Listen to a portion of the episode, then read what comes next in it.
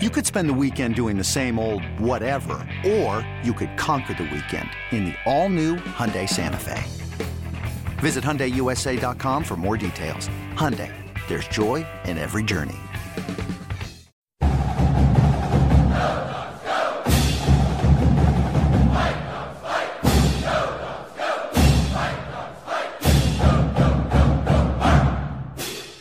Hey, coach, how you doing?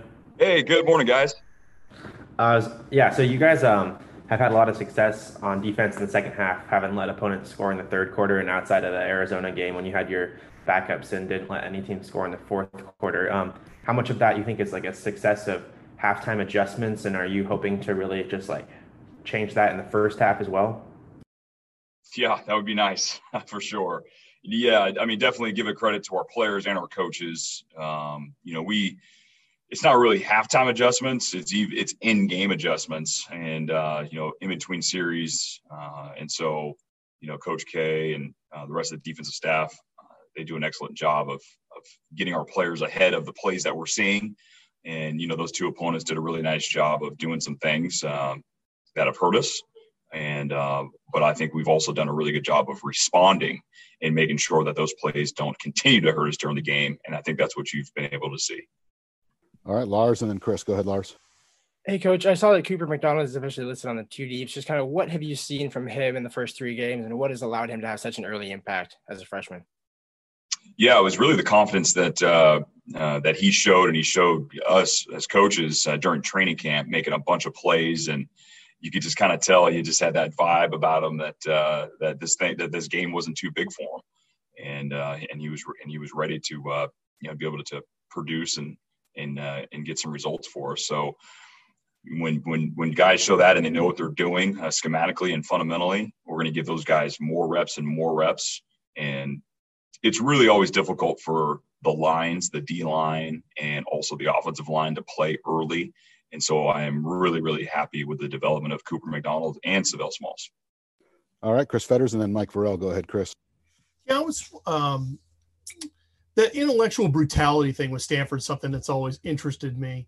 And in talking to some of the Stanford people that I know this week, they feel like that's kind of been missing since um, the the best Shaw teams and the best Stanford teams, you know, five, seven years, eight years ago. And I was wondering if you feel like there's any truth to that, especially when you see some of the numbers like their run defense numbers and things. It just it doesn't feel like it adds up to what Stanford has done really well in the past. Yeah, um, uh, we we have a bunch of respect for Stanford and the way they play football, and this is always one of the most physical teams that we play year in and year out, especially in the North. We play these guys every single year. Um, we we watch the film and, and we see a physical team in all three phases, and um, you know, obviously I, I'm not down there with their program day in and day out. I don't know, you know, if they have any issues uh, that, that you're speaking of, Chris, but I know this, the film we watch, they're physical in the run game on both sides of the ball. They're physical in special teams. Uh, they had, they enjoy having big personnel, uh, you know, through their lines. And uh, we know that this will probably be the most physical game of 2020 on Saturday afternoon. All right, Mike Vorel, then Dan Raley. Go ahead, Mike.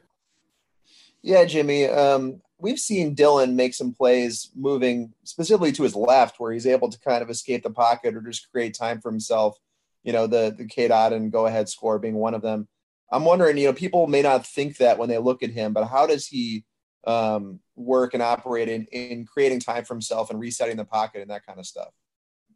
yeah, a big time credit for to Dylan Morris, obviously being able to see the field and and uh, you know in those certain situations be able to buy time, and uh, just like you mentioned, moving to his left uh, to hit Cade for the game winner, and then against uh, Arizona, he had Ty Jones on a big conversion, and Ty Jones made a big a big catch there.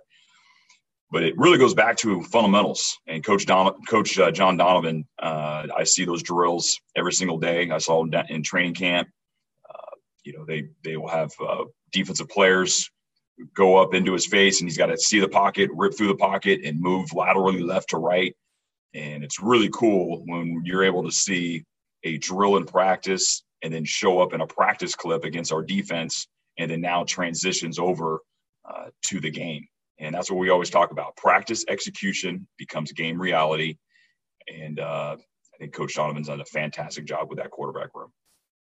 All right, Dan Raley, then Christian. Go ahead, Dan. Uh, Jimmy, Zion is on a statistical tear, almost like a Ken Griffey Jr. hitting seven home runs in a game. I know the fans are all talking about it. Stanford may come out and triple team him and prevent him from getting any sacks, but are you, over and above being the coach, are you curious to see what he can keep doing uh, from a stat end of it? Yeah, I mean, I we're obviously very pleased with his production, and you're you're right, Dan. This is uh, this is he's on a hot streak right now, to say the least. I don't know if I've seen a three game stretch uh, with uh, with that stat line, with the forced fumbles, the sacks, the fumble recoveries, the tackles, and um, you know he's come to work every single week, even after all the accolades, the players of the week, and the production. He just comes right back to work, and I can tell uh, Husky Nation, everybody, he came back to work this week again. Just went back down, figure out what the game plan is, what moves he's going to use this week that we feel are going to give him the best shot to get to the quarterback and also to stop the run. He's come back to work, and as long as he shows up on Saturday uh, with the right mindset, we're hoping we see uh, the same type of results. All right, we'll take four more. Christian, Kim, Lars, Maz. Go ahead, Christian. Hey, Jimmy, with this being senior day, um, I know we've seen recently like Elijah and Keith Taylor have accepted Senior Bowl invites. Um, uh, is there anybody else who who you know is planning to move on and, and anybody who you know is is planning to come back next year for that extra year? Yeah, it's such an interesting time. Uh, you know, there's the two that guys that you mentioned. I think uh, it's fair. It's fair to say that uh, you know they'll be they'll be moving on. They've played a lot of football around here. Played a made some big time plays for this program. Um, and then you know I think there's still there's still decisions to be made. Uh, in fact, there's going to be some seniors who may go through the ceremony on Saturday that maybe haven't don't have their mind made up just yet. And we've had guys before. Uh, I think Josiah Bronson was one last year that went through the senior production, and then all of a sudden was granted another year, and then he came back. We've had guys go through it twice, and that I think is going to be the case again this year. Uh, guys maybe do not have uh, their full decision uh, made just yet, just in this this awkward year, and so we may have guys that that go through the ceremony that come back next year. We may have guys that don't go through the ceremony, and then you know, and then a couple of weeks from now, they may decide, you know what, I am going to come back for my senior year. So don't let the senior ceremony be uh, breaking news of who's staying and who's going. All right, we'll go to Kim and then Lars. Go, go ahead, Kim. Hey, Coach. Uh, cool video out yesterday uh, with Sean Vergara and uh, his shoe company. I know he made a pair for Coach Pete. Did he make a set for you? And then also, was there a little bit of a smile on your face when you saw the one o'clock start and any concern about your guys having a free Saturday night? So, first of all, we are happy that we're having a game. Um, I could care less what time it is. Um, you know, we we we practice in the morning, so they can start at 7 a.m., 7:30, 8 o'clock, o'clock, 8 o'clock in the morning. We don't care, and we are extremely grateful that we have a game and that our opponent is healthy and that we're healthy. Let me knock on wood as we approach uh, the last 48 hours here. And um, again, fellas, you're never gonna you're never gonna hear me talk about game times. We have a game. We are happy to play. And uh, yeah, to your first question, so proud of Sean Vergara. He was uh, he meant so so much to this program while he was here. He gave uh, every blood, sweat at practice, preparation. Uh, you know, spent a lot of time down on scout defense, but then he also played the special teams for us and for him to follow his passion and uh, you know use his unique artistic skills uh, to, to be able to do that for a living is is extremely special. Uh, the set of shoes that I, I, wore, I actually wore one of them during my pitch for the Seattle Mariners with a Space Needle on there, and then uh, Husky Stadium on the other one. Those are still here in the facility, and we show those off.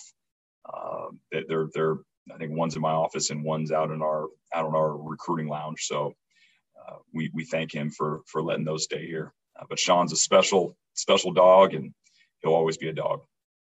All right, Lars Hansen, go ahead.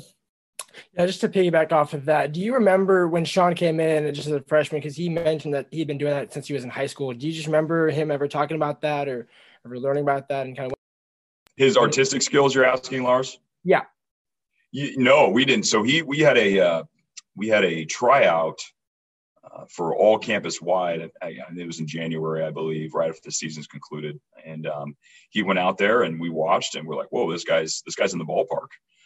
Um, and you know what? I think whoever who actually talked him into walking on, now that I'm remembering this, or coming to to walk out tryout, is Kevin King.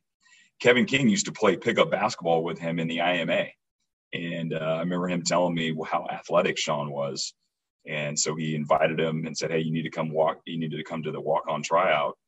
And he went out there, and and sure enough, extremely athletic and smart, and followed the drills. And we were we felt we had something where we could use him and uh, and develop him. But the artistic skills, I didn't I didn't know about that until later on uh, when I started hearing from the players about uh, about how good uh, he is and how talented he is. But special story, really special story. All right, Masvita, go ahead. Yeah. Hey, Jimmy, just uh, going back to talking about the consistency and commitment of this team, and you gave Zion as an example, the in-game adjustments, and did you see anything from the team during the preseason that they would be so focused? Was any aha moment you saw, and how pleased are you at their staying in the moment on each play? Yeah, I think our whole coaching staff was uh, extremely pleased with our training camp. We, uh, we we felt we practiced at a really high level.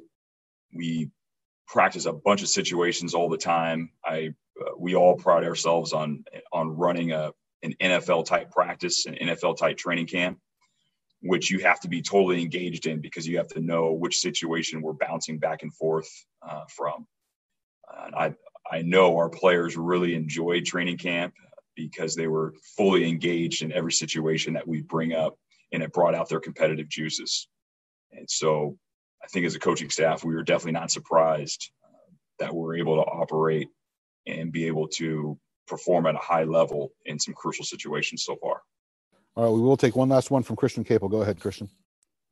Hey, Jimmy, uh, you mentioned last week that because of, of COVID nineteen, you don't have any um, of the like the recruiting assistance that you typically would. I'm just curious how you compensate for that, and you know, sort of where do those those duties get assigned with, you know, having to to cut up tape and, and get materials out and those sort of things. Yeah. So the interesting thing is, uh, there's not a lot of film to cut up. there's no so our, our recruiting hotbeds that we normally recruit from there's no football being played uh, in most of those spots so you think about california you think about washington oregon um, you know there's some like select games being played in arizona and, and uh, you know idaho montana and, and of course texas started late and there's there's some tape there so uh, you know the tape that we're that is being cut up now is is from the rest of our recruiting staff we still have a, we have a recruiting staff that's that's here you know Justin Glenn and Cornelius Washington and Brian Watkins. Um, and so we have, we have an unbelievable recruiting staff, and they've uh, taken on a lot of that role uh, to to really break down uh, some of the tapes that are out there. And you know, also our quality control coaches and our graduate assistants. You know, back in the short time ago, uh, that was all we had was was graduate assistants that would do a bunch of that work. But we miss our student interns. We cannot wait for life to get back to normal. Uh, we know they take a lot of pride in, in doing a lot of work uh, for our program, and they're a big part of our recruiting efforts over the years. All right, that'll wrap us up. Thank you, Coach. Thanks, everybody, for joining us. We'll see you Saturday.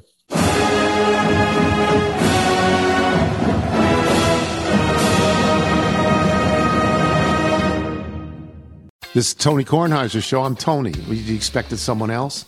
So, what exactly is the show about? Hmm, I don't know. It's a sports show nominally. Football's over, but we're finally at a point where things matter in college basketball, and baseball season is on deck. Greatest three words in the English language pitchers and catchers. We have some of the best voices come on and explain what matters or what makes an upset, like Ryan does. Nine over eight. No, that's not an upset. No, yeah, it is, Bob. And if you're lucky, I might just tell you about my search for discounted sleep pants or my worries about what my dog just ate. Listen on the Audacy app or wherever you get your podcasts.